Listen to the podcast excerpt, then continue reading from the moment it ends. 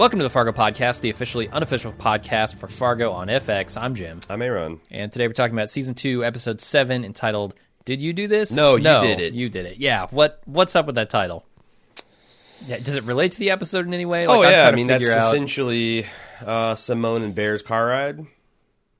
Did you do this? No, you did it. Yeah, it's like he- she's like blank. You know, Bear wanted to hang it all on her. She wanted to hang it all Okay. on Dodd, and then it turns into I don't know. And then, there's a similar kind of So strains be- going through Floyd's.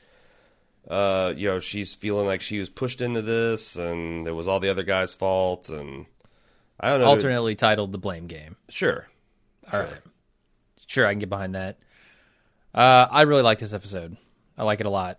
Uh, it's funny, uh, but kind of hilarious in parts. Oh yeah. Uh, really exciting. It moved brisk for a long episode of Fargo. I mean, this is almost an hour's worth of actual screen time, maybe even more. Um, it, it moved really briskly. I didn't even know it was an extra long episode till the second watch, and I happened to note on the DVR that it's like, what, ninety minutes? What the fuck?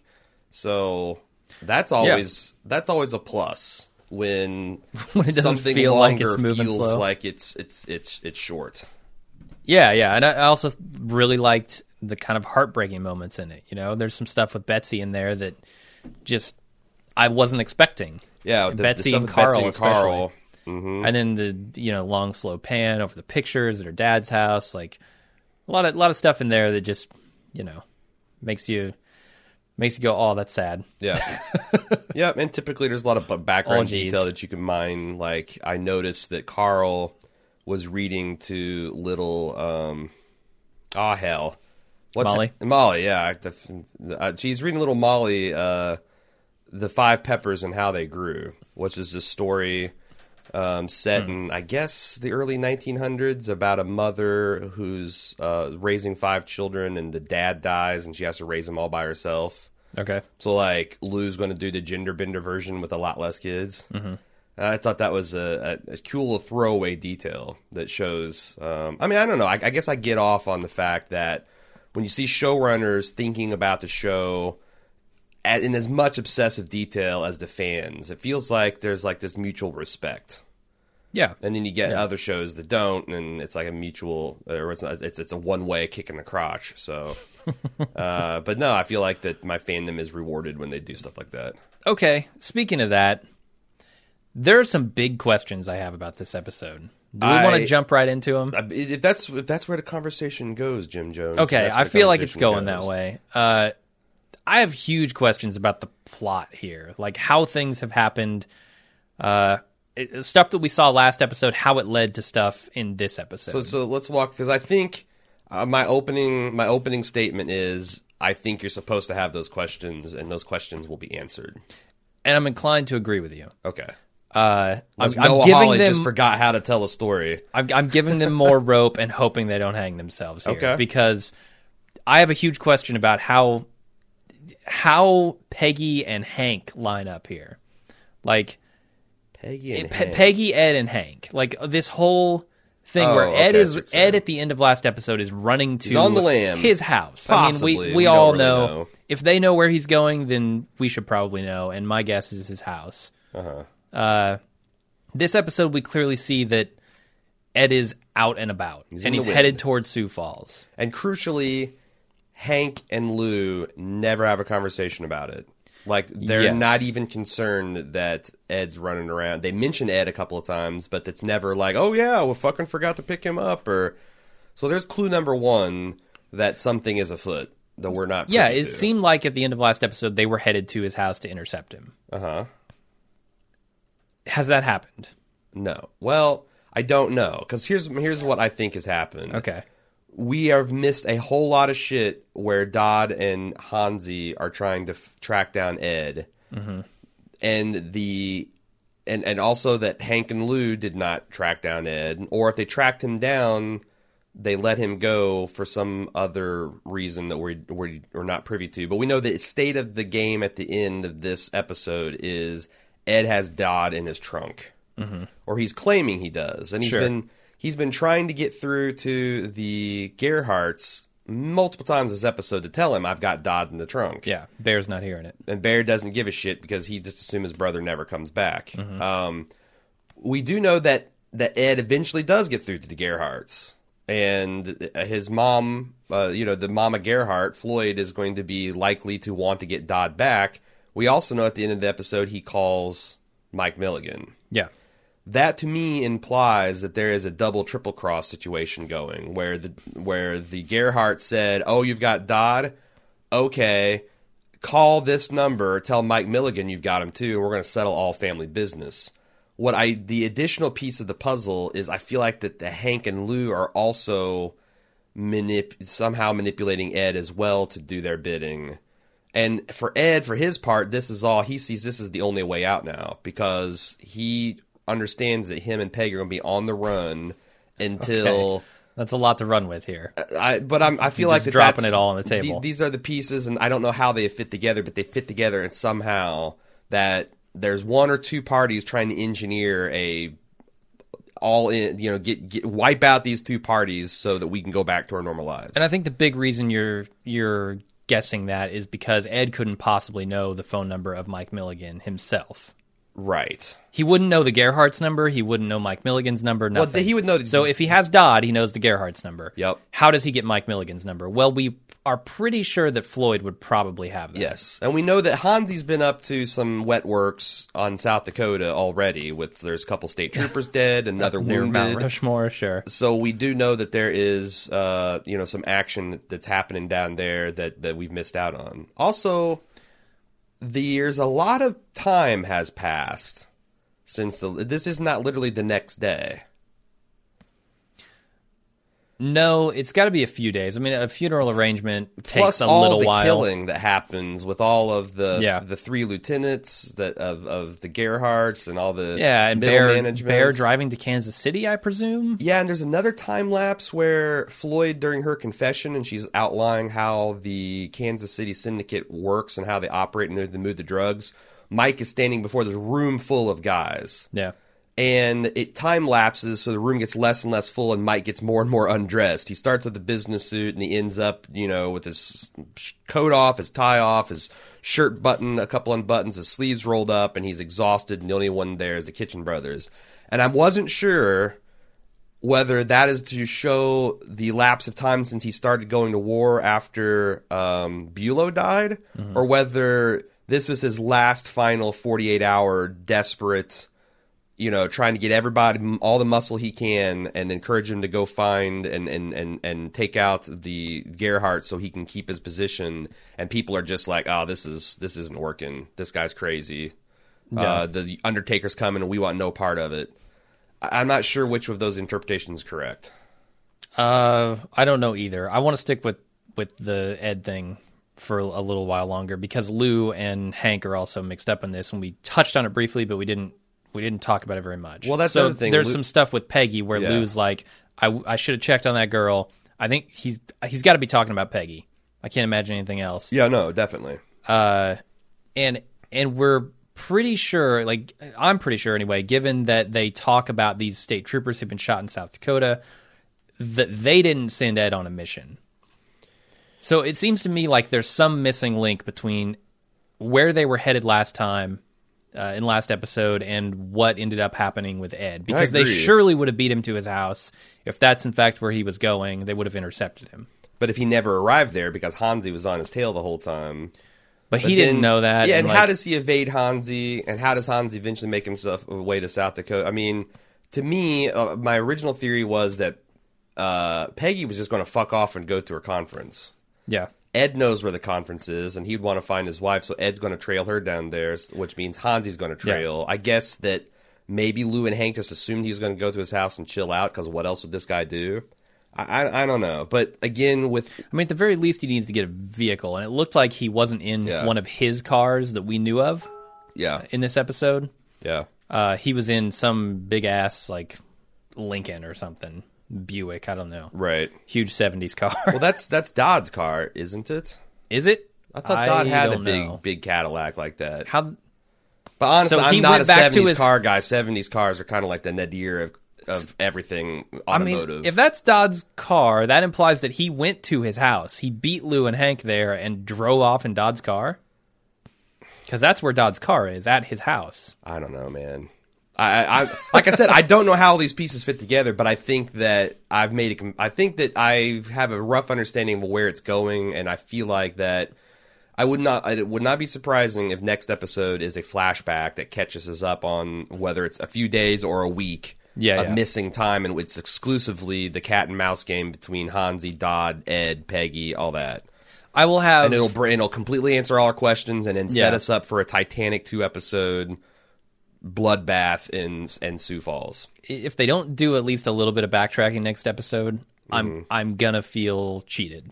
Like I don't think they've explained it sufficiently. Does so that have they to be the next to episode or the next before the finale? before the finale. Okay, yeah, I, yeah, I, I, don't agree. necessarily care. I'm the same way. I, I but I don't feel like Noah Hawley just forgot to tell a linear, you know, some kind of linear narrative. It's just he's intentionally playing with something so that yeah, because I hope so. I think if, if the Gerhardts and the Kansas City syndicate and the cops knew everything that is transpiring in this very personal four person struggle, Mm-hmm. maybe the decisions would be different. So Noah Hawley's keeping us in the dark along with Floyd and Lou and Hank and Mike Milligan so that this feels all organic what happens. The stuff with Simone Okay. and Bear, the stuff Yeah. with Mike taking out the Undertaker, and then if you if you if you actually understand the actual state of the game, you'll you would realize that this is all just a fucking tragedy, uh, a comedy of errors, which has kind of been this season yeah, I mean it starts that way, theater right? the absurd. Like right? that's how Rye dies. It's Yes. kind of just accidental. Uh, the, the other thing though that is not that tips its hand a little bit and says this is not just a comedy of errors is Floyd in this episode.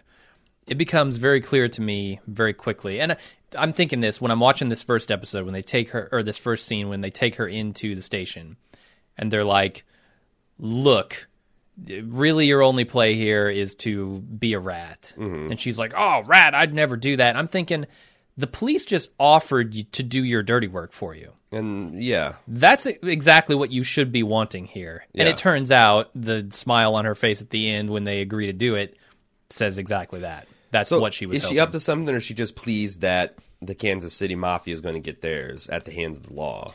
I think she's pleased with herself uh, at roping the cops into her business here. Man, snitches never do well in crime dramas. Yeah, I I can't think of a single Sn- one. So this doesn't. I don't know. In my head, definition of snitching is snitching on your own crew. Well, Like, th- that's no, not what no, no, she's doing In here. the criminal underworld, you do not go to the cops. That's the rule. Okay, You go to the cops, you're a snitch, regardless of who you're snitching on. I guess Because that's so. the thing. You snitch once. Why? You know, it feels like every transgression, it's a little bit easier to do the next one. So, like, once a snitch, always a snitch. Like, why Hmm. wouldn't you? The next time's going to take you slightly less pressure and for slightly less good reasons. Because she's all wanting, like, I want it on the record that this was a lot. Like, the cops give a shit, or the record gives a shit why a mobster decides to turn state's witness. Like, no, I, I feel like that that's. This is I think of you're right, but Floyd's dead. Floyd has, has has walked into the noose by doing by by. Well, she was already in the noose. Is the problem? Well, I mean that's the thing. Your back's against the wall. You might as Yeah. well snitch rather than die. Although there's a lot of probably fictional criminals who would say otherwise.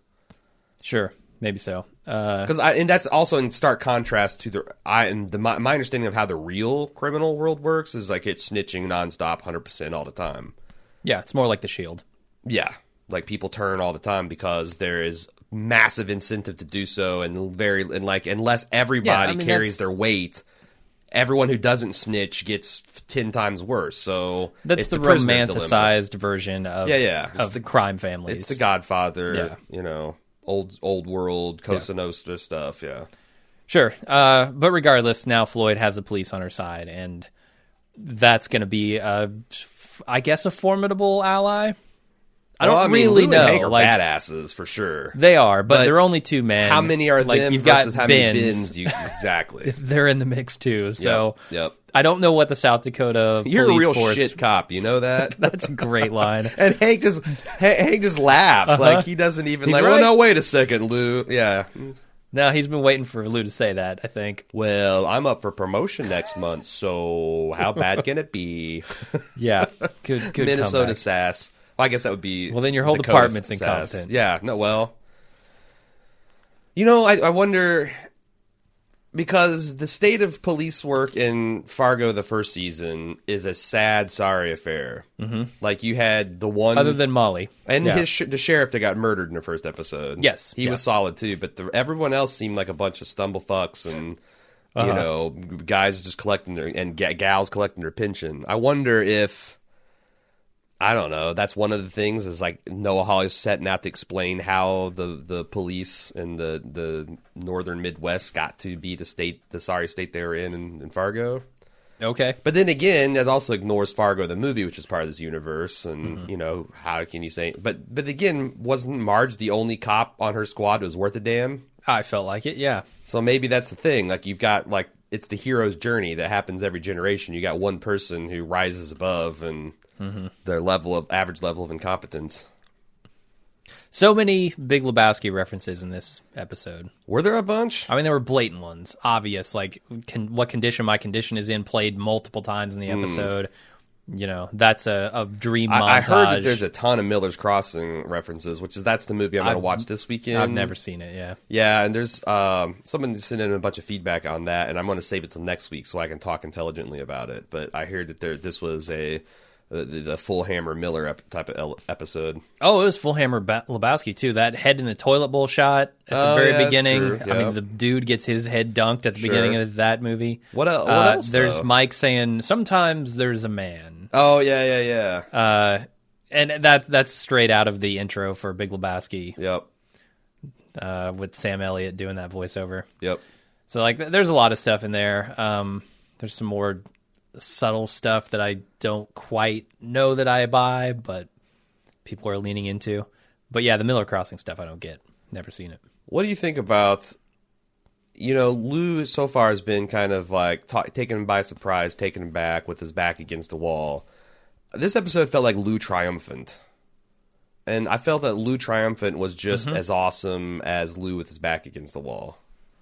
Yeah, Like yeah, Lou's coming to the into Gerhardts and no one's giving him shit. He's Yeah. taking the the head Mama Jama into custody. He's like, you know, making threats. He's hearing Mike Milligan with his fifty dollar thesaurus reading to him, Mm-hmm. and not giving like, okay, well, fuck you then. I mean, it's just I thought it was really awesome to see him just everybody else around him sweating, and he's he's cool as a cucumber. With, Yeah. with good reason. Yeah, he's getting results now. He's I calling think. out Ben. Mm-hmm. He doesn't give a fuck. Yeah, so why do you think? I I have an opinion on this, but why do you think it is that?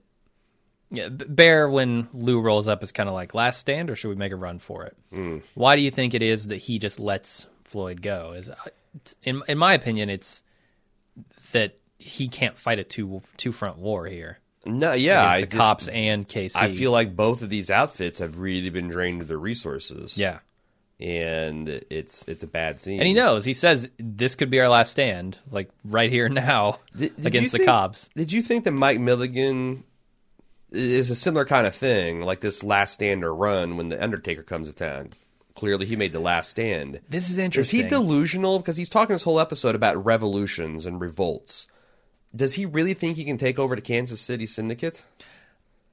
I'm I'm curious about that too, especially given like this managing up speech that is happening at the beginning. Sure. Like like is is he How you manage on your taking how you over? manage your man, how you manage your managers? Sure. yeah, I don't know how you could possibly do that. Like, I don't unless either. he's got this really long Batman type plan of bleeding Kansas City dry.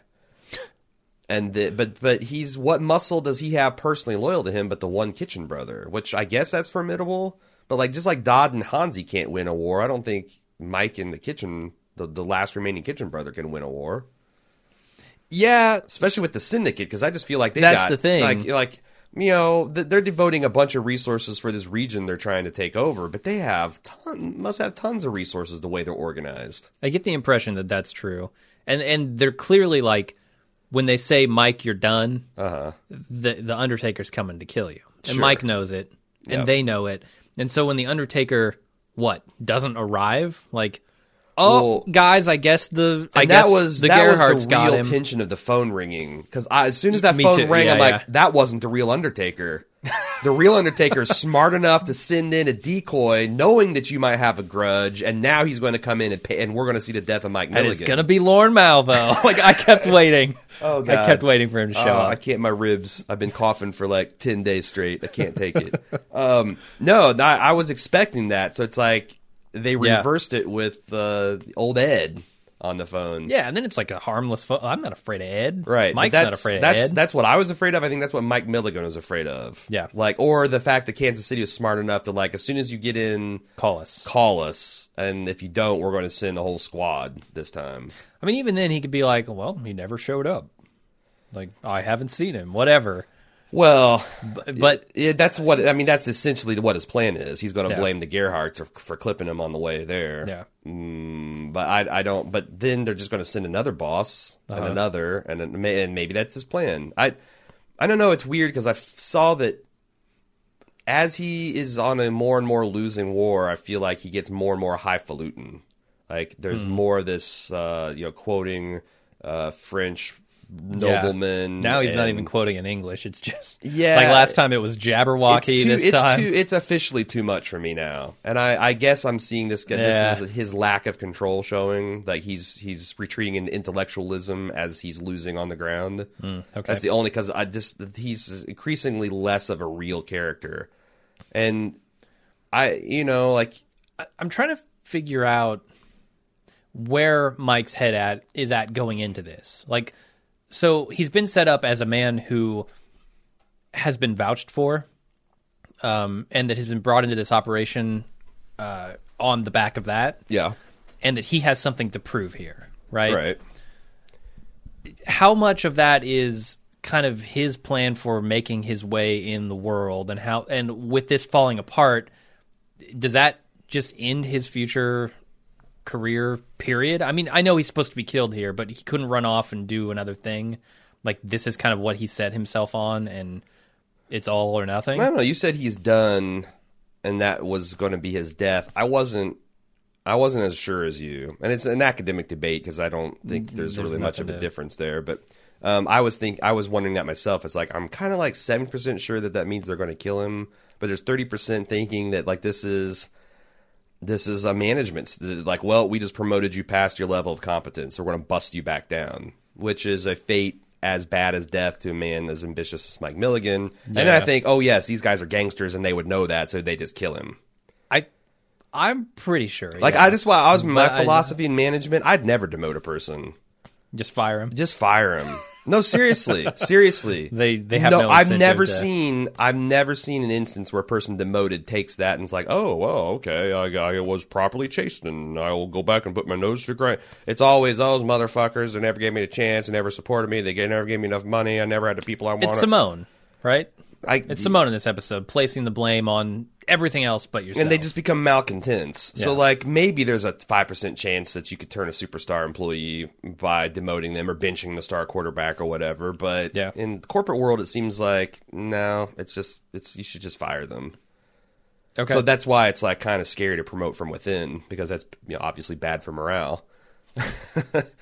uh, you promote someone Hmm. they do well in management, and that's a shining example of look what what, what hard work and, and grit gets you. But uh, if you have to bust them down or fire them, then it's like yeah, I think if you fire people don't for stick your neck out too high. It's management's tough. But if you fire people for valid reasons and you can you can articulate those to the rest of your your well, organization sure. or like whatever, if you promote someone and they just get a raging alcohol problem or gambling or something like that, but or if they, just- seriously fuck up a project like Mike is doing here. But as I'm saying, like part of that's on you for promoting them because part, you know, the a number one skill of management is talent evaluation. And if you misevaluated talent so bad that you put someone in a situation where they didn't succeed, part of that's on you. like I can see Ben happening to Ben in the next promotion Sure. cycle. Next month, Ben is just going to fuck something up royally. Although one of the dark ways to look at that is they're promoting people with the attributes that they want, which is to look the other way Yes. Mm-hmm. Uh-huh. when it's required and not ask too many questions. And he'd do well in the Louisiana Police Department about right now, I would think as well. Uh, and then you know he'd be he'd be meeting Rust Cohle on a boat in in in, in 15, 20 years. So I, I don't know. I think that stuff is all how they mix that kind of corporate stuff in with, and they also have like we've talked about this corporate business versus family business and how different they are. Oh yeah, you know, you'd never have someone getting whipped with a belt in the corporate business. That's for damn sure. Nope. No, you Why, sure their, why their knees are in the mud. Nope, they'd be gone. Uh, what else do we want to talk about? Do we want to talk back to Simone and how Yeah. I have completely miss, uh, I, I've completely gotten wrong what I thought this character's trajectory was going to be. Yeah, there is there's no grand plan. Nope. Nope. None of that is happening She here. is a young girl trying to make her way, and we got a really brilliant piece of feedback outlining like the plight of Peggy and Simone uh, that I'm going to read in feedback.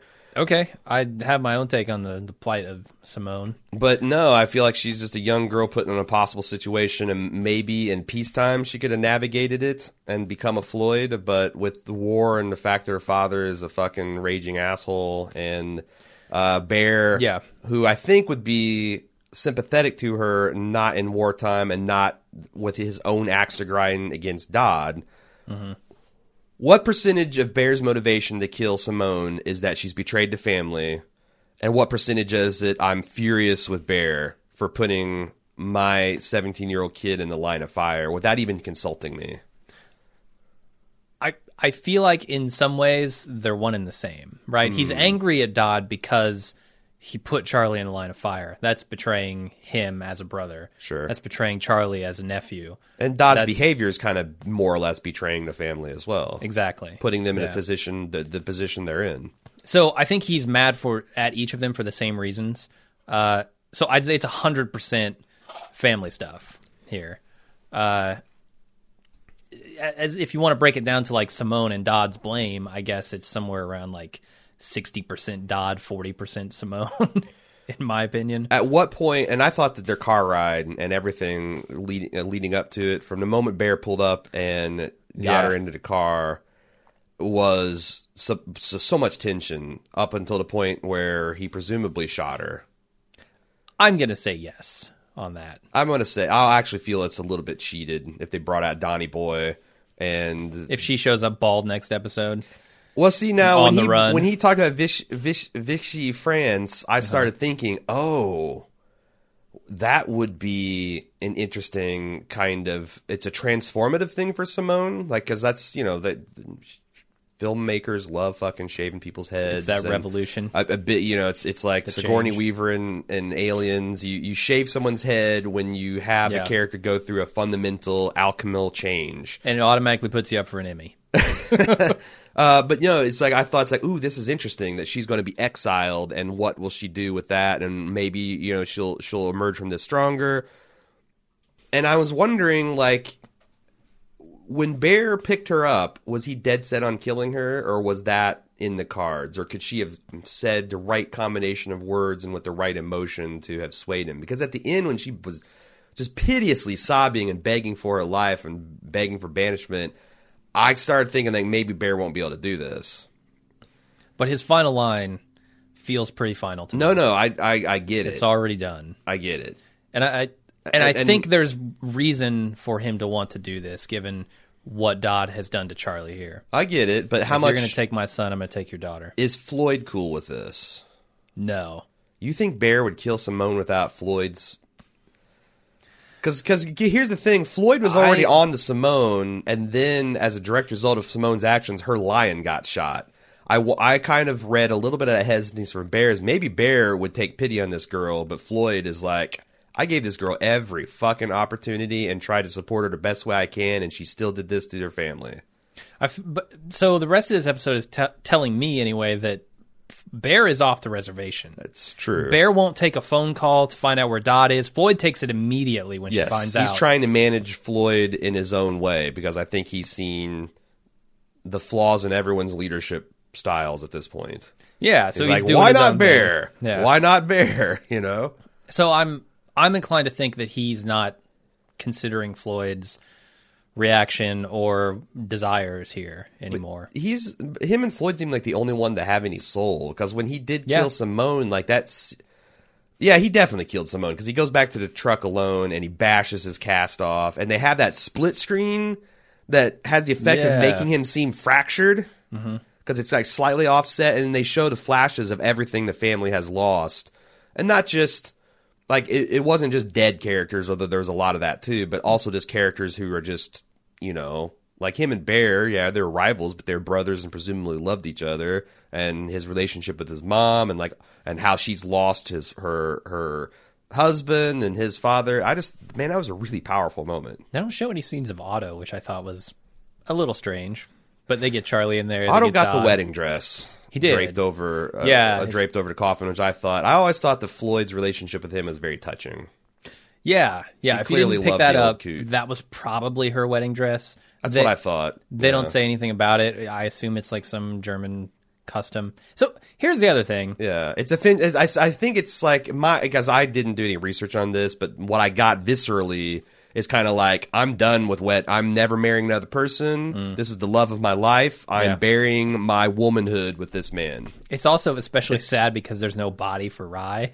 Sure, And it's like, oh god, Right. He got ground up into hamburger. sure, sure. Uh, but I, I also noticed, But also the other thing I want to say that is Yeah. symbol- symbolically when Bear was dismissing the rise like it's just clothes, I thought that was another indication that Floyd's time among us is short because she buried her clothes with her husband too. And now she's Okay. Mm-hmm. a snitch. And she- yeah, she's dead before this season's over. I'd, I'd probably, yeah. I'd put about a week's pay on it. okay, forty eight dollars. there you go. Yeah. when you get half, so 24. Uh, Did you think it was a little weird that they played Danny Boy? Oh, Danny Boy, for a German family. Yes, I th- I was the like- emotion fit. You're right, you're right. Yeah, no, I, that I didn't ring Fargo to me. Like I expected either something Minnesota, something Midwest, or something German. Like played the. I'm sure the Germans have a song about death somewhere. yeah, but it's tragedy It's some of it kind of death metal, you know. It's, Ra- it's a Rammstein thing, and You're right. it, it just doesn't wouldn't play right. Uh-huh. I, I mean, yes, I the first time I watched it, it really bothered me. The second time, I, I you know, it's weird. It's like I was more emotional watching all this stuff the second time. Um, and and I I guess I'll overlook the fact that they're mixing the nationalities and whatnot with the fact that the feel of that particular version of that song and how they did it felt oh yeah, very right in the moment. for for sure. I'm not. I'm not trying to say it felt weird. It was just like I would have preferred a German song, but that's the thing. Like, so you w- you wouldn't have Some polka music, maybe some Oktoberfest. Boom, boom, like boom, even if there was something that matched the tone of the music you don't Uh-huh. you, you don't have that reaction to it like you do oh danny boy right like everybody knows that hymn Uh-huh. Sure. everybody uh, regardless of whether you're german or irish or whatever What did you think about Floyd in the interrogation room? Because I thought this was a really interesting. Like the old guys let the young bucks out, and it's like we're going to, you know, going to tussle with uh, the mom here, uh, and like it's so folksy. Like she's sitting down there, and she had just so much dignity with a little fur hat, and she's just looking down her nose at these guys, and she cracks out this pipe, and uh, you know, Hank talks about his wife passing in Brainerd. He's like, "Do you know what her last smell or thought was? Do you smell toast versus all the bullets and death going around in your family?" And she had this really interesting take on it. It's like, well, we've got it easy compared to the old timers. I mean, you used to have ten born, two survived. You'd lose some Yeah. to you know scalpings and the the sickness and consumption and f- famines and all this other stuff and like that is a really interesting way to look at it like if you're trying to rationalize all these deaths in your family to to keep what's yours it's like well this is you know we're we're off relatively easy compared to our forefathers. And it feels like that there's a lot of this they've always they're always making these these appeals to their great forefathers and what all they did. And we can't go backwards. Yeah. we've always got to go forwards which is also ties in really well with this themes episode about greed. Mm-hmm. You know that that the reason the Kansas City we're even having this because Kansas City decided to get they want to get bigger.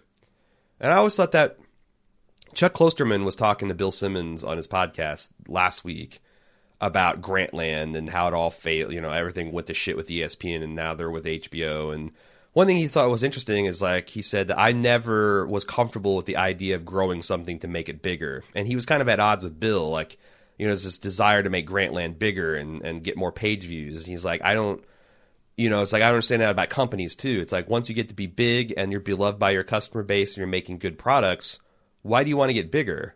Like why what is this to engine do to do more of the same I, right? But like your employees' lives, are not going to change by being bigger. It's, they're probably going to be worse. The people running the company, the pro, like, why is this urge to always grow and get bigger and acquire more? What is this disease of more that we suffer from as a society? Hmm. I mean, that's one of the things that keeps us moving forward. Like, if like, oh, what what point in history do you say that? Like, okay, we're good now. We're good now. Yeah, I mean, so it lines up. Would you call like the thirst for knowledge greed? Maybe in a certain light. I don't think so. I mean, that's one of the driving forces of humanity, right? I don't think so, but but I think I can see that where certain you know certain pursuits of that knowledge would be you know like like if you pursued the cure for cancer, but you were experimenting on live humans against their consent, I would say that would be a greedy mm-hmm. pursuit of knowledge because there is a way to do that ethically and and correctly, and you are sh- cutting corners to do it faster and better, and for what reason? Okay. Yeah. Like to save, I mean, didn't you get like, well, that's a sticky situation because it's like, well, potentially I could save millions, if not billions, of lives in a hundred years if I cured cancer. So Yeah, I- well, what I if feel- I torture a hundred people to death? I mean, yeah, yeah. medically, But I feel like that that's the thing of it, right? Like if you're doing a good thing Yeah. and it's working out for you, you want to do more of that good thing yeah, because you assume that the result will be the same. right, And I that makes sense to a certain degree. Yeah. Uh, but I mean Lou's Lou's talking about some where that that line gets crossed and the balance is out of whack. yeah, and your pursuit of more overrides like like a company it, it turns their products to shit and it makes their employees unhappy right. where does that become a disease rather than a, a compelling positive force? Yeah, is the man with only two shows, shoes in his wardrobe?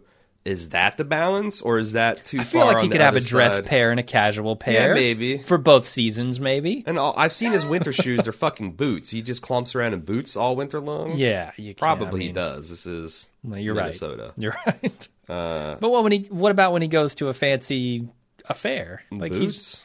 he just rolls up in his You're gonna- clumpy gonna winter learn- boots Well, as a person who used to wear dress shoes to work in the Midwest, and I'd frequently have to go out to fucking gas stations that are covered in 12 inches of snow and salt. Hell on the dress shoes. Like I probably would Yeah, have been yeah. better just wearing boots everywhere, and nobody would have given a shit. So, uh, w- w- in what circumstances are you going to wear, you know, spit polished shoes in the dead of winter in Minnesota? You're gonna go to a fancy gala affair Yeah. and stomp through a bunch of salt puddles and get your leather all fucked up. I don't know. yeah Maybe everybody just wears like you- galoshes. Are there dress? Are there dress galoshes? I don't know. I really don't know. Uh, it's not an issue in my life, frankly. yeah, yeah, but yeah, so he's kind of one extreme example, and I feel like Mike Milligan is the other extreme, right? uh-huh. Like he's he's happy with the bare minimum, yeah. and I think there's a balance somewhere in between there that's not bare minimum and it's not excessive. Uh, that I would probably be more comfortable with Sure. than than either of their lifestyles. okay. So I don't know that, that that helps sort out this issue as far as what Mike thinks of as greed and why that's important. Yeah, and I I think uh, the other point, which is I was trying to touch on earlier in the conversation, where he says it's not greed; they're the past and we're the future. That's my point. Is like, at what point do you say, like, you know, 1776, uh, we now have we're, we're governing ourselves. Are we good there? Uh, right after the Civil War, we've abolished slavery. Are we good there? Civil rights, are we good there? Did we cured polio here? Are are we good? Do we keep going? Like we're about to eradicate the guinea worm. Should we stop now? Uh-huh. Like he's a there's like this this like futility. It's like trying to tell the future to make uh, to, to stay still for the continuing ascendance of the past. He's like, it's ridiculous. It's absurd. It doesn't make any sense. It isn't about greed. It's about the natural order of things, which is another one that, like, you know, as a guy who likes to masturbate to philosophy, this shit is mother's milk. Like that is like I I've I am now even in discussion. I've got three minds in the matter because they're all in their particular Yeah. perspective. It's like the theory of relativity. From their vantage point, their point of view is correct. Sure, and and then it comes down to some sort of ethical dilemma, right? Like which is more correct, which is more beneficial, and how do you judge those things? Right. And that becomes a sticky issue. Right, but that even fast. that pragmaticism is its own philosophy that is Yes. scorned by some. So Sure. like there is no empirical right or wrong answer to many of life's uh, problems. you know what? Say la vie, and and I love. I love Mike Milligan's "Say la vie" attitude when Lou comes storming in that room. Uh huh. And they Ben takes Simone out, and he waves. He's like, he's he's not like, oh god damn it, I got caught. This is the end of my. He just That dovetails so great. he sits back down about, on his desk and waves. He, quote, he quotes this French baron about the revolt versus revolution. And then he talks about us in astronomy, a revolution is uh, returning to where you were. Like that's and his reaction to that embraces that. It's like what Totally, totally. And I, I don't know that I totally buy his definition of uh, revolution here on Earth, of being change. I, I think there's a certain like take the power back mentality that returns a returns a balance. I don't rights know that or works. wrong. Because you're talking about the in European Revolution, you were talking about kings and queens being forced to give up. It was a it Yeah, was a in that- centuries long process of taking power from them and giving it to people who never, ever, ever, common people never since we left the caves had power. in that particular circumstance, sure. There are many other revolutions that are literally taking back a power that was taken from them. Sure. Yeah, and the modern less the than modern 100 sense years of the word ago, you know? revolution is just a change of government. Yeah, from one type to another. Yeah. And so, sure, in his particular instance, in that example, And It is a change. You could also ask, like, if it, are any of us truly free? Do any of us have have power? okay, then you go, go right back down that rabbit hole. Yep. It feels so good though. I can't stop. I'm- No, no, I'm Uh, not doing all right. Uh, Did you notice Adam Arkin is the Kansas City oh, of course I did. guy? Yeah. All right. He was he loves playing those gangsters. He was does love playing the, the gangsters that are that are f- not are, are what, what am I trying to say? Are seldom seen Uh-huh. but frequently mentioned and always in like hushed overtones. And, Yeah, I think he's in like three episodes of Justified as the Right. head of the Detroit yeah, Mafia. he's the guy that speaks into the ears he cuts off. uh huh. Uh, Seasons three and five, if you're interested in those.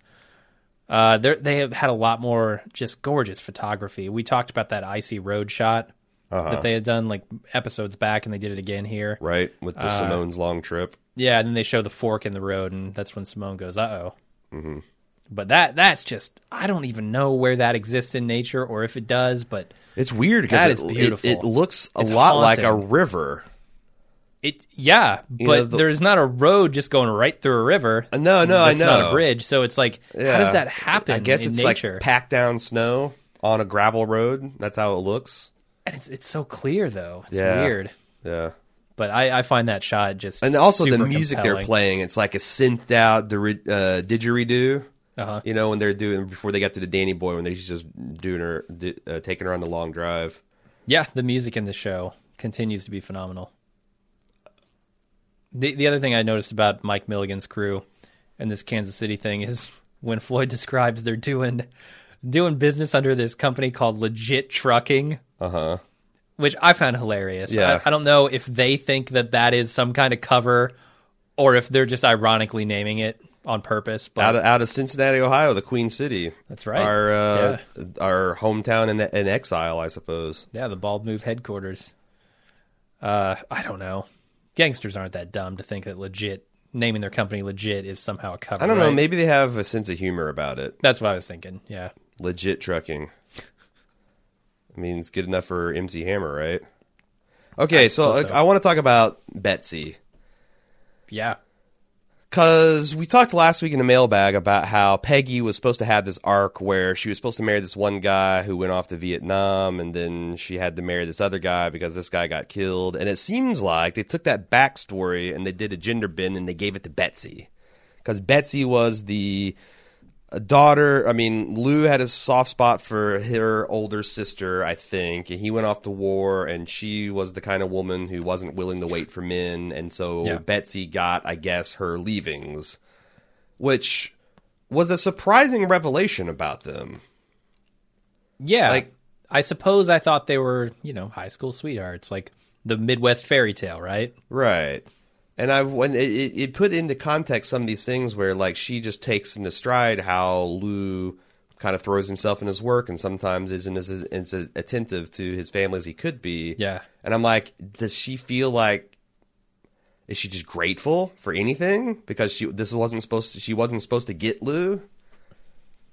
Or I mean, because I, I it, it weird it put because I always thought that she was like independent. She had her own thing, and she was really into the things she was doing, and she was able to get some intellectual stimulation by helping her dad and her husband solve cases, and you know she was fully happy and engaged, but this kind of put a weird spin on like maybe at the end of the day she's acting this way because she feels like she doesn't deserve Lou, which is you know takes it makes me I don't know it felt it felt weird but also felt more of a piece and of of what he's trying to do Noah Hawley's trying to do with like the Peggies and the Simones of the world and the Floyds of the world as well that even this woman who seems like she fully feels she she fully feels like she's running her own life and she's not wanting more or anything like that. Uh, she still feels like I don't know. I'm, Oh, I'm, but she I'm, wants I'm losing my own plot here. She does want that's that's her modest. She wants some chickens for Yeah. her to call her own.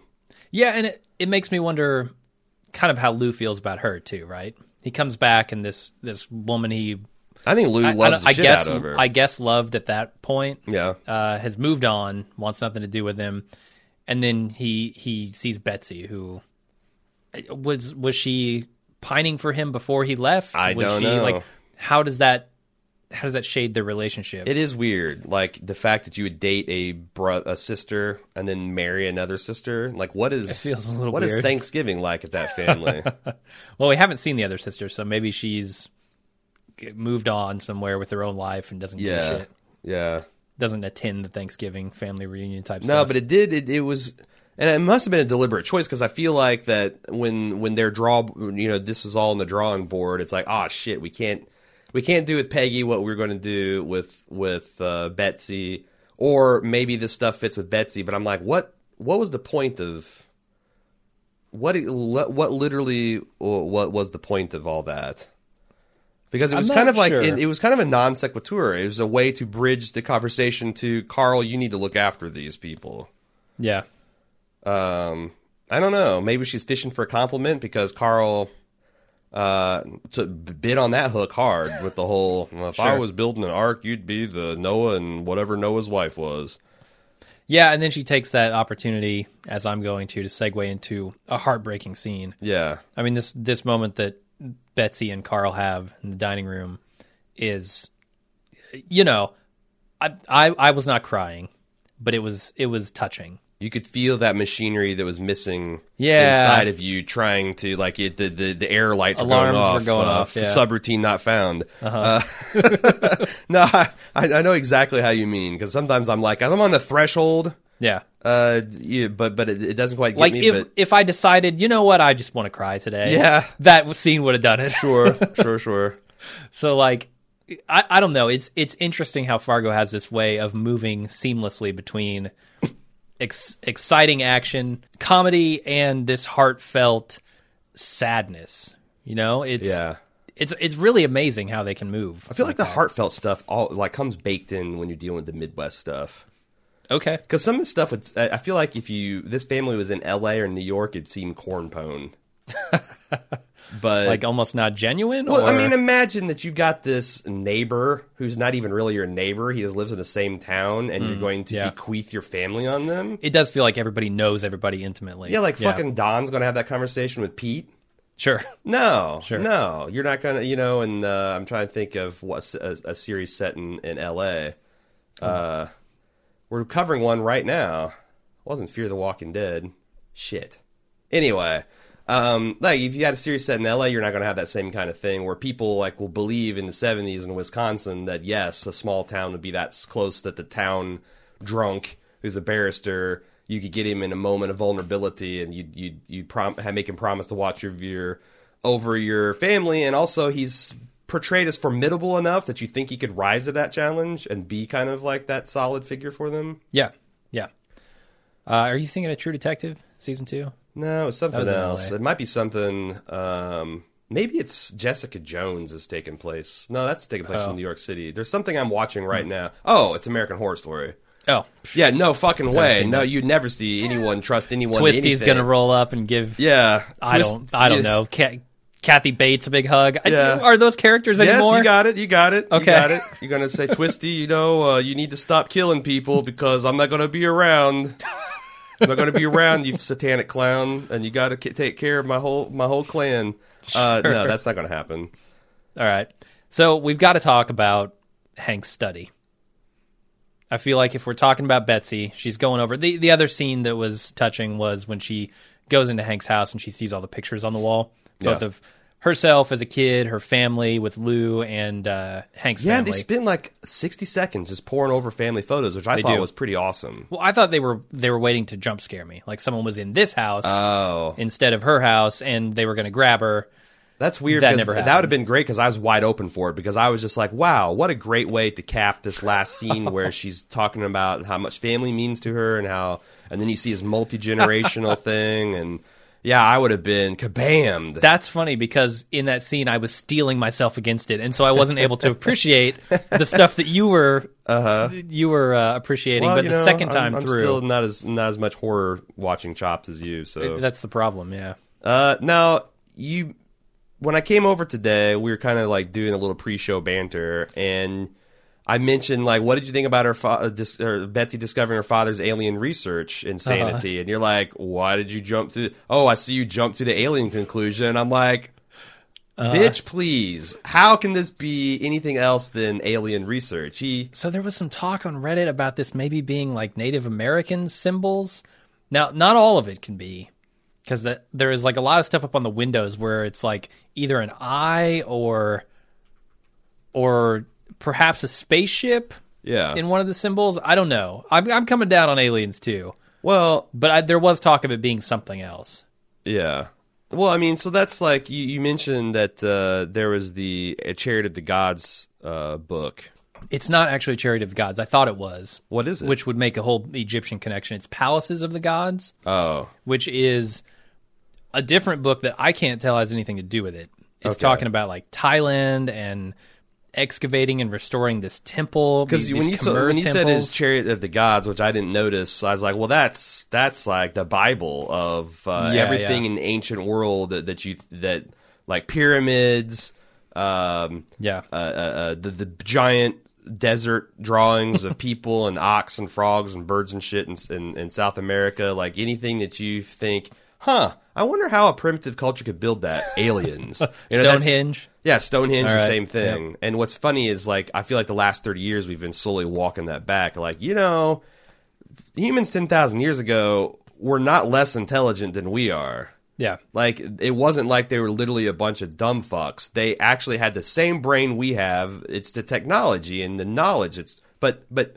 with the tools that they had at the time, they could do crazy shit. Like what Jimi Hendrix did on the guitar, these guys are doing with stone axes and levers and Bunch uh, of rolling and logs inclined and- planes yeah. and stuff. Like we don't think to do it because we've got machinery and combustion engines and we can just brute force it. They had to finesse it yeah. um, it's kind of interesting that all the techniques that guys have just in their backyard shown, like how you can swing ten thousand pound rocks with with a with a single stone and one dude doing it with the right. It's it's crazy. Yeah. But yeah, Chariot of the Gods, all a bunch of bullshit. Sure, Um, it's Palaces of the Gods, and okay. it's some excavation of Khmer temples in Thailand. I still think I'm on the right point. I don't that know what he- that means. That that that when his his wife died, Hank threw his entire hobby into cracking this alien question. Sure, Like he's now Why? wanting to try to figure out uh, how life on Earth got seeded by these things and how Native American, you know, customs and and South American customs and what the Inuits are doing and uh, Inuits rather Intuit's a tax company. Uh, and and how what know the guys they're who did too. Stonehenge like all these when when the aliens still walked among us. There's, there's something key here. Now they come back. No, I, I feel like yeah, Hank is obviously a UFO aficionado. I mean, it seems like it. Yeah, I What's the Reddit theory That that, makes- it's something else? uh, people were talking about it being some Native American symbols mixed in there. I gotta say don't that I just watched Stargate like the next, so that's Yeah. one of the other things. I watched Stargate Monday. I came home Monday night in Fargo, and like this stuff is, you know, th- this is Daniel trying to figure out how to get back, how how to lock into seven chevrons, get back to Earth. Uh huh. I I don't know. There there's some weird stuff in there. Like I did some freeze framing and looked around it, and there's there's a lot of stuff in there. Like so, there's a string of them hung above this fireplace or whatever um, that you prominently see, and one says "sick." Next to it is angry conversation. Next one is fetus, and the next one is dead. He's trying to Sick, angry conversation. he's trying to write encoded dead baby jokes. like I, maybe, maybe he's working on his stand-up routine. his Yeah. alien, st- uh, like that's What's his gross? aspiration. What's gross? A sidewalk full of dead babies. What's grosser than gross? Ah, something with a. I'm, I'm in Minnesota, so it's got to involve a snowplow or a snowblower. I, Uh-huh. I'm almost there. An angry conversation. Yeah, fetus? no. Let's put a fetus in there. The word fetus is funny to me. Let's do that. I, I don't know, man. I it's does it, what kind of light does this shed on Hank as a character? Because it, comes out of completely nowhere. No, for me. man. It's like I hundred don't. I don't know. It's kind of the same thing where um, Dan Carlin says this on one of his his stories uh, or one of his podcasts, where he wonders what people think when they come to his home for the first time. And they're like, he invites them into his study, and like, oh, you're a normal guy. Wait, there's a Nazi dagger on your desk. Ah. There's a whole shelf full of books on medieval torture. What? well, what the fuck have I walked? That's how I felt. Like I thought I Now knew let me show you the basement. Yeah, exactly, exactly. I, I thought I knew this guy, and now he's a Yeah. UFO kook. Yeah, it's and there was no hinting at it for me. Like Yeah. this is just hammer on the like nail on the head and out of nowhere. Sure. Like, what is he up to? Why is this so important? And also, And that's how it's supposed to feel. I mean, but I'll- I'll- obviously. but but I don't think he was hiding it because if he was hiding it, he would not invite his daughter over to feed his cats, where she's going to stumble across this stuff. yeah, probably not. No one ever. I mean, when did he get into this? Why? I, It's been a while ago, apparently, I guess because he's filled the room with it. But like, does no one ever go over to Grandpa's house? I guess it's yeah, even if you do, it's like there's parts in my granddad's house I probably haven't seen in, in a decade well, I mean that because I don't go back to his like third bedroom that no one's lived in for Yeah. thirty years and like oh let me poke around and see oh shit my granddad's got a bunch of crazy ass and stuff. maybe that sheds some light on why he drops in so frequently, keep people from coming to his house. Hmm. Ah, it's He's a, just it's like, a "I'll go see him," so, attack. yeah. I don't maybe know. a little bit of that in there. Or what if this is the tr- the twist? It's actually his wife that was way into aliens. And he's just preserved it. and he's preserved it, or maybe he's trying to continue her research because of all the recent alien activity in the area. Because that's kind of been what people have been talking about, and we know that that was a thing in this this time frame. Sure, Uh, that's the only other possibility it could be, right? I think so. I, I don't really know. Yeah, Not sure about it. didn't Hank seem here. like the type, but that's it's, it, Yeah. it sometimes surprises you. You find out about people, you know. What about the uh, the last remaining Kitchen brother speaking? Yeah, I mean, we've seen. I, now that I think him? we've seen him think- whisper the the mic. So We have, and we saw it in this episode. Yeah. So like, them being mutes is off the table. definitely, I'm pretty sure that was him talking this episode. I don't know who else it could be. What do you mean talking? When he says Undertaker's on the way up, somebody said that to Mike Milligan in his hotel room, and he was the only one in the hotel room. Oh, why? I saw him w- lean in and whisper something to Mike. So okay, Yeah. yeah, that's But I think we heard him talk. Uh, I assumed that that was well, yeah, I guess it's true because Undertaker had like uh, X number five and six from Scott Pilgrim with him, and I was wondering if like that was He had his Kitchen brothers. the way you know, cause, kind of the way this the the Secret Service talk about the president, like you know, po- Yeah. like swordsman's coming up, you know, swordsman in the elevator, like maybe that was what they were going for because it was yeah, you're right, the voiceover and the scenes that they're showing are kind of jumbled, but yeah, no, I guess they they talk. I kind of decided Hmm. Okay. that a couple episodes ago. Yeah. All right, then nothing too interesting to talk about there. I thought that Jesse Plemons at the end, just walking from the payphone to the car, just man, he he he's killing it. Ed looked kind of cool with that funky right. music playing behind. I'm like, I'm suddenly like Uh-huh. super interested in maybe. Because I want to say that Te- the Ed is still the puppet of either Peggy or Dodd or Floyd or or Lou or somebody's put him up to this, but maybe Ed just he's actually brilliant. He's just never been challenged by anything before.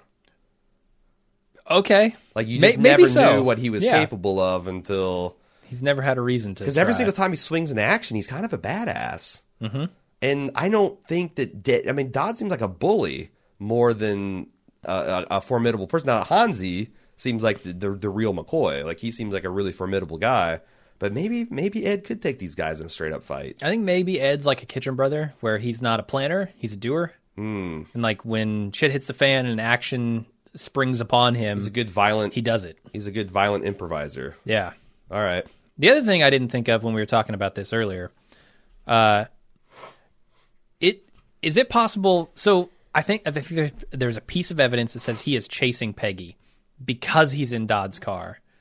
Would it be likely that Ed, not being a super smart guy, would think, "Oh, well, I'm going to take a different car because they'll trace me," or do you think Peggy maybe took his truck after selling their car?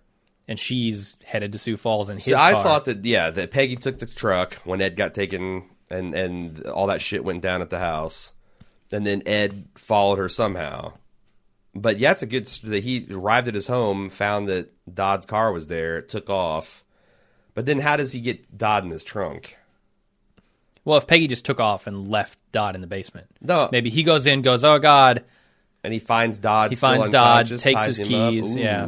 ooh, tosses him in the trunk. that could be significantly less badass. Um, it also explain why Hanzee's Yeah. followed him state to state. yeah, I mean, I don't know that he. I mean, does he just go after Ed? Like, if he doesn't have Dodd, actually, does he go after Ed? Continue that chase. I don't think so because he knows the truth of the situation, and Dodd is the one that kind of put him up to this thing, and he doesn't give Yeah. a shit about making Floyd happy. So yeah, I think it's mostly he's going after his boss or his half brother or whatever we're theorizing about him. Sure. Uh, the other thing I noticed in that scene with Ed is that there's a hangman game up on the side of the phone booth here. The, the obvious answer is Sioux Falls. Mm-hmm. If I don't know why someone in Sioux Falls is playing hangman over the phone or with themselves while they're on the phone, like that's Yeah. a strange scenario. But okay, whatever. That might be just a little too cute because there's a lot of noose, a lot of talk of nooses in this episode. Yeah, it's a big week for nooses. yeah. Uh, yeah, I know you haven't seen Jessica Jones, but there's a plethora Oh. of nooses there. Leftovers is on noose. Uh, Floyd's talking about uh, nooses and whatnot, or is she? Somebody Someone used the word mentioned noose. Yeah. Oh, it was uh, Simone. She goes, "If I'm," that's the other Simone thing that I didn't I didn't talk about is that I thought it was really pathetic when she was turning on her sexuality to Ben. And then when she kneed him in the crotch and said, I might be walking into the noose, but I'm not laying down for any more men, I was like, oh, okay, that makes a lot more sense. Yeah, and I honestly don't know how to feel for Simone here. Like she has put herself in a bad situation, but she has done so because a lot of shit is bad in her life. And so I feel a lot of sympathy for her, but at the same time, she has seriously fucked her family over here. Yeah, but like, I mean, I can, as, I mean, you and I have quote unquote seriously fucked our family over. No, because I've we- done nothing to my family. from They've your done it. perspective. What I'm saying is, Sure. what, what I'm saying is, we rebelled against an intolerable situation, Yeah. and did some certain amount of devastation to our family and community, and I'd do it all over again. But I could also see that blowing up on our faces. But it wasn't my choice to do. Yeah, and I'm not attacking The you. thing. No, I'm no, trying no, to get I'm- to the point of I'm saying like, imagine if you and I we ha- we ha- happen to be blessed with being way into computers Mm-hmm. and naturally inclined to that, and spending all of our teenage years kind of honing those skills at the exact same time in history that being able to program and bang together computers and make them work was lucrative. You know what I'm Okay. saying? Like, what if we had turned our back on all this and we didn't have any skills over menial janitorhood? Yeah, like no, what, I feel bad for how how would our lives, or what if we one of us got addicted to drugs or an alcohol? So I feel a lot of sympathy for a person like that because, like, I can see if the dice didn't break for me a few ways that I would be in a situation where I was, was doing desperate things or just trying to flail around. Also, like you know, Yeah. I, I had the blessing of doing it when I was older in, in, in life too. So I don't know. That's what I'm bringing to the table when I'm examining her. Like I feel, I feel kinship. But at the same time, she has made a lot of decisions that have fucked over everyone in her family, not Sure. just the people that she's angry at Sure. and the people that have mistreated her. yeah, you're right. That's where the it, it, it breaks so down because she's I'm a little confused. by what.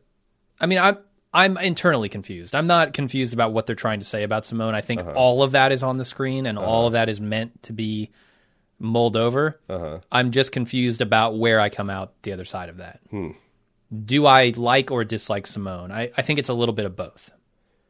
Yeah, I mean, I I'm a fan of Simone. I, I liked the performance. I liked the what some of Oh, the yeah. the raw an, kind of animal intelligence I saw her showing, and I was rooting for her to be Floyd 2.0. And she's got caught up in in in like again, if the if the dice had broken different, or if she'd pulled if she'd been born five years earlier or five years later, I think things would have turned out very differently from her. But Yeah. for her, but. We got a, a really nice email about that. Is there anything else we want to talk about before we get into feedback? Nah, I think I'm good. You know, Jim, nothing says Christmas like a nice snowy Midwestern white Christmas, right? I always Yeah, feel sorry for yeah. those poor bastards in Florida and California and and uh, Yeah. Australia that they just don't they don't get the snow. It's like you know what is what is it? It's the white Christmas you're always dreaming of. You're not dreaming of uh, a, a dirt Christmas or a palm tree Christmas. No one's written that. Maybe Elvis has one.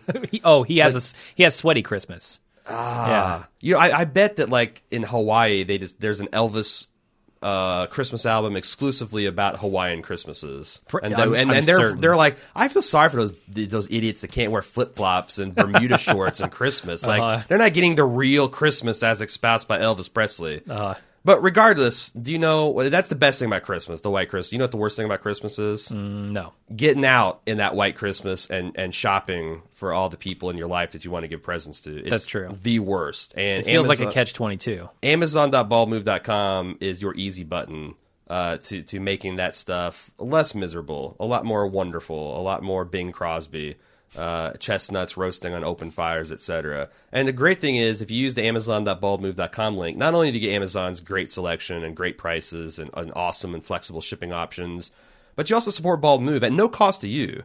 This isn't you know, you go to check check out a PetSmarts and Sarah McLachlan asks you if you want to kick in a dollar to homeless dogs. This is Is she working at PetSmart now? She is. Is that God? She is. She's fallen She's so got such a big heart for dogs, is what it is. It's no, don't pity her. Oh, don't pity her. okay. She's doing what she loves. Got okay, gotcha. Uh, but it's not one of those shakedowns. It's just uh, we're taking we're taking some off of uh, Amazon's cut. It- it- Yeah, it- So yeah. it's, it's it's giving us free money. Who doesn't want to do that? Amazon.baldmove.com. Enjoy your white Christmas and support Bald Move. And yeah, that's that's the way it goes. All right, time to launch the feedback mailbag. It's Fargo at baldmove.com, or you can talk uh, Fargo at forums.baldmove.com, where we have a discussion thread for each episode each week. Graham H said, I heard you last week mention Elron, uh, the oldest Gerhardt's son, and, and was confused on his background. As it turns out, we and also we got multiple emails on this. Graham just happened to be the first one, so he won the race. Uh, he was mentioned in an early episode, episode four, during Floyd's meetup with Joe Bulo. Floyd mentions that Elron was killed in the Korean War, which puts his death around 1950 to 1953.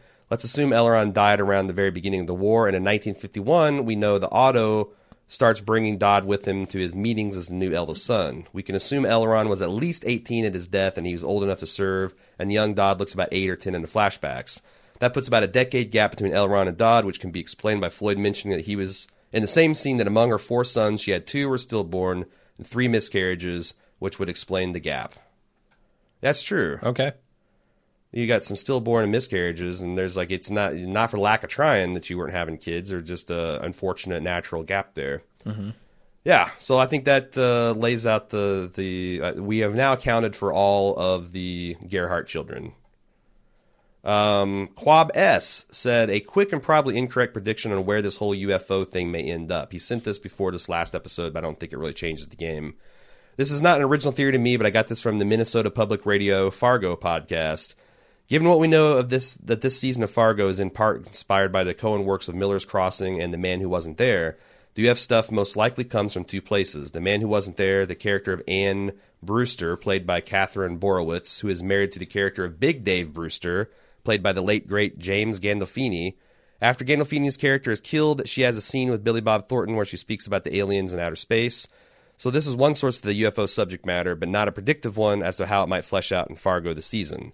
Uh, he also says the second inspiration. We've talked about this uh, Minnesota Marshall uh, County sheriff um, who got some kind of alien involvement in 1979 with a squad car, and he missed 15 minutes or whatever on the side of a road. Um, Sure. Claims to. Yeah. yeah. So there were he's speculating that something along these lines has got to be how the UFO stuff will come to fruition, but not in the main part of the story, obviously, or what we are most interested in, but maybe a quirky side note. So whether it be Lou or Hank or maybe Ben Schmidt, some law enforcement character is going to have some inexplicable interaction with a UFO-like object just to put a bow around that minor storyline. After this episode, my money is on Hank. Yeah, I could see that. Like Hank has been there's this backstory of him being abducted and he's trying to study, and then in the last episode he's going to get beamed up in a shaft of light, okay. or he have a shaft of Yeah. light beam inside him. I'm not sure which. Hmm. Yeah, let's Uh, see. I don't know. I'm You're not interested in the I'm UFO not thing, I'm not super interested in that angle of this show. No. so no matter how you're you're now no matter how it turns out, you're going to be meh. Probably. Okay. Um, I'm hoping that it. I'm hoping that it's at least funny Okay. because I don't see much funny about what's going to go and what's going to go down in Sioux Falls unless they Yeah, go really probably. slapstick, like Uh-huh. three Scrooges Just with real it. dark funny. Yeah, Like, yeah. you know, body in a like Ed, like. I, I killed a fella and I might have killed another, you know, that kind Uh-huh. of thing. Yep. Uh, Stephanie E says, "Hey guys, I've been thinking about the reference to the Gerhardt's brother Elron. Must have some significance. Am I overthinking this, or could Elron be an anagram for Lorne, as in Lorne Malvo? Well, it is an anagram, but Yeah. there might be something to this overthinking business, don't you think? If I was going to Fargo it, Yeah, I can't imagine any more possible speculation on Lorne Malvo. Like, is this a On monkey's paw internet. situation that that Floyd is going to somehow summon Elron from the grave, and the shambling corpse becomes Lorne Malvo? I mean, that's some Yeah. that's some Lord Voldemort type Harry Potter shit. Uh, yeah, I hate to disappoint everybody. I don't think they're we're going to see Malvo in this season. Hmm. I'm not so sure, but I'm not. uh, It's not something I'm I'm thinking has to happen. If it happens, it better be cool, because after Star Wars, I'm getting a little sick of everybody knowing everybody and everybody being, and you know what I mean. It's, it's like there's some of this shit is a little too too cute. Uh, J.K. That's actually her name, not uh, her, or maybe she's just kidding all the time. Uh, Noah Hawley is clearly drawing on. This is the one about the women that I, I was really excited to read. It's kind of long, so buckle in. Okay. Noah Hawley is clearly drawing a lot of historical and cultural context from America in the post 60s, late 70s time period, and you touch on a lot of this for a number of reasons. But Hawley's also clearly drawing important historical parallels between his female characters and quote unquote second wave feminism of this crucial women's rights period, and this seems very absent from your dialogue. Not surprising. Uh, after listening to your ideas about Simone's character in contrast to Floyd, I want to throw in my own perspective since I've spent a lot of time studying women and gender studies. Simone is trapped in a classic situation for women during the post sexual revolution time period, which is further ex- exaggerated by the fact that she lives in the Midwest. She's a young adult female searching for autonomy in a world where progressive culture is telling her that there's a place for sexual women, while her family and local culture is telling her that she is a whore. Sure, there's some legitimacy to asking someone to treat their body with respect, but Dodd could give two shits about Simone's de- desires, dreams, and happenings. All of his comments are based on the way she looks. From the fan, from the really disturbing and distressing truck scene to the port scene from last episode, it's all about appearance for Dodd, which is why, as Simone tells Mike, he beats his wife when she isn't smiling or pretending to be happy. It's about control, not advice or concerns, really. Simone is not a whore in any sense of the word. As far as we know, she's an adult woman only sleeping with one man over the course of the show so far, and she even speculates they may be there may be something more than just sex. She's partially using Mike to get back at her father, but she has that right. Her and Mike are doing the same thing, really, as Jim suggests, but Mike is manipulative where she is not. And as an added layer, Simone is encouraged to use her sexuality within the family as well, like when Hanzee gets her to help quote unquote capture Skip. She believes sexuality is her weapon, a tool, and an escape, and is encouraged to feel this way on many fronts. She's tried to push herself so far away from her mother's image that she's pulled a 360 and wound up as a prop in a man's world anyway, a astronomical revolution, if you will. And this is a much more nuanced situation because of her monologue about sexual revolution and her ideas of autonomy. It begs a larger question about respect and double standards that Hawley is clearly writing into all of this, as is apparent in Floyd's story as well, which you've touched on. Plus, Simone's story, coupled in contrast with Floyd's, really couches the idea of women's liberation in a story about men still demanding authority. In Peggy's case, she's living Betty uh, Friedan's classic tale of the problem that has no name. In the early 60s, NOW uh, was formed, and Frieden ex- scripted her famous feminine mystique, speculating that women are educated and happy because their role in the workplace was not equal to men's, though more and more were gaining the tools to do quote unquote work. I speculate that Peggy is rather uneducated in the college sense, but she's trapped in a Mrs. Cleaver lifestyle in so many ways where she has ambitions and attitudes that pushes her outside of that box into unstable semi-insanity since she can't quite put it into words. She knows what she wants, or that she wants more, and she knows she needs more, but she's likewise being manipulated by a man who's using the atmosphere of the time period to make money, the Life Springs uh, situation. Her salon boss is also spouting very women's lib ideas about independence and money, and Peggy collects and obsesses over all sorts of magazines, which in the 70s would be one of the first places women came into contact with women's liberation essays and stories. These magazines are escape and motivation, so I have a hard time imagining Hawley didn't do that on purpose, albeit subtly. I also find it really interesting that Peggy's magazine hoards are what really help her defeat Todd's super masculine approach to the situation of taking her down with guns, with the here kitty kitty, the dumb bitch attitude, etc. Plus, the birth control bits are super historical elements as it was first legalized in 1972 for all women across America to have access to contraceptives. So it shows how forward thinking Peggy is. We see her downing this drug in private after only six years of safe legalization and in the Midwest. I imagine she's been on the pill for secret a long time too, maybe even years, which adds another layer to Peggy's story. These women are all having autonomy issues in a time period that was really pulling women both forwards and backwards, and Hawley is putting all this in the story in bits and pieces, just as he is with the war and the politics. I thought that was super interesting and also kind Yeah. of a gap in our coverage. Again, you know, I'm not as uh, as up on the origins of women's liberation and second wave feminism. Um, Really, you as a male are not quite as concerned Yeah. about that stuff Yeah. as females are. Yeah. Well, not only that, but I just not, you know, I didn't go to college, and it's one of the things where Yeah. when I, you know, I've spent a lot of time reading about gender relations and feminism, but it's all been post second wave and like modern. You got a lot of catching up to do. Is what you're yeah, saying. and also the nuances of like a woman's do I. experience, like that's you know that doesn't doesn't resonate in the same way. Like when I uh, identify Yeah, Simone, yeah. it's through my background of rebelling against a different repressive regime. So no, but yeah, I- and it's one of the glaring flaws in our coverage a lot of the time. Even though, Sure. you know, you've you've especially tried to educate yourself on it a lot, and you try to bring that in when you can and when you think about it. But you know, it's a perspective that you you yourself struggle to to put yourself into because you know you're not a woman. Yeah, It's tough. but I appreciate Uh, that, J.K. Yeah, I do. I I, I don't want to come down too hard on some of this stuff, but the, I don't know that I buy the statement that Simone is not a whore in any sense of the word. Yeah, I mean that's the thing. Like I, Especially when I was you then reading- go on to say that she's using her her sexuality as a weapon. Yeah, we're not saying whore in like the slut shaming sense of the word. We're talking about Uh, No. exchanging sex for favors and The goods. clinical definition of it, yeah. Like, Yeah, and that's actually I that's the one quibble I had with it too because I think you could make an argument that uh, she is, you know, she's she's trading the coin that she has for revenge against her father. Um, but but But yeah, I- that's still a pretty minor quibble. I do kind of appreciate if this is in fact what Noah Hawley is going for. I do kind of appreciate that basement stuff that she's That's talking the, about. that's the thing that I was really like, wow, that, Yeah. yeah, like with these girly magazines, she's beating Uh-huh. this big, strong, uh, Yeah. almost comically butch man.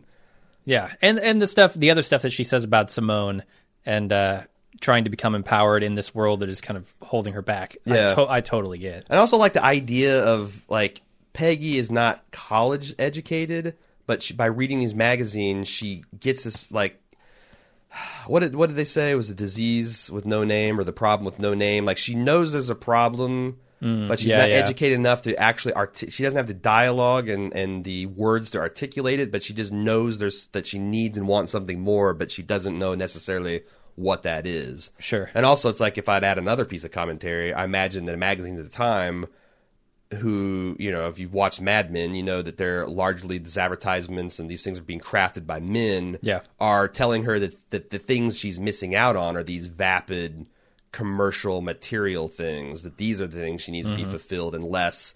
And and ironically, she's trying to go to some other source of spiritual enlightenment also ran by a man that's a scam and a, a, a scam at, at, at best, a cult at worst. Hmm. so yeah. she's just she's just fucked on all fronts, man. Yeah, It's a tragedy. yeah, it is.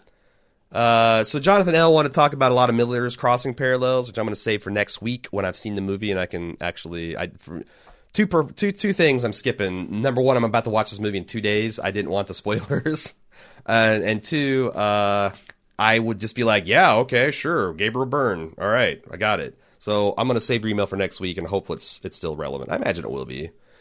Uh, Dan G said, in case no one else has chipped in on this, Mike Milligan's quote in French as Lou burst in was from the French Revolution when Louis the I think he says it. 14, no, 16th, 16th, yeah. speaks to the loyal Duke in 1789 and is being informed the French people had stormed the Bastille and the king asks, is a rev- revolt? And he says, no, sire, it's a revolution. Which leads to the whole revolution science monologue, Miller Milligan's finger rotation, which is brilliant but also makes a nice point about being in total power, the Kansas City or the Gerhardts, and watching it crumble around you, just like Louis the Sixteenth. Yeah. Uh, the same's happening to Mike though too, right? Well, no, that's what he's saying. Like, Like, it's- it's everybody. wherever your center of power it is, that's that's falling, and even like you know larger macro sense, America itself is a superpower. That felt like in the seventies it was starting to crumble. Yeah, I get the sense of this overreaching feeling that Lou's talking about from Kansas City, not necessarily from the Gerhardts. Did you say that's also another uh, American foreign war commentary that uh, Hmm. you know this policy of stopping the Soviets' expansion and communism's influence anywhere uh, has set the table for a lot of the problems we're having today. Perhaps. I don't know. Uh, so there you go. That's all the email we got this week. Well, not all the email. It's all the email that I read this week. There All the go. email fit to read. No, don't want to guess. I'm trying to think of a polite way of saying some some people had the same thing and just a guy beat, beat him to Ah, it. And, okay. Um, but yeah, Fargo at Some of it was pure shit, and he didn't include it. So there you go. edited edited uh, for content and time, Okay, like like they say on the movies they show on ABC. it's a better way to say it. Uh, yeah, Fargo at baldmove.com and forums.baldmove.com. Uh, Jonathan L, I'll see you next week in the feedback section. You're already, you're already Elron. fast tracked. We'll see you next week. Elrond, we'll see you when I cross the the, aliens the, the, the, the silver seas into the undying lands. I'll join you with All right. Frodo and Perfect. whoever. And we'll see everybody next week, hopefully, uh, next Wednesday. And until then, I'm Jim. I'm Aaron. Bye bye.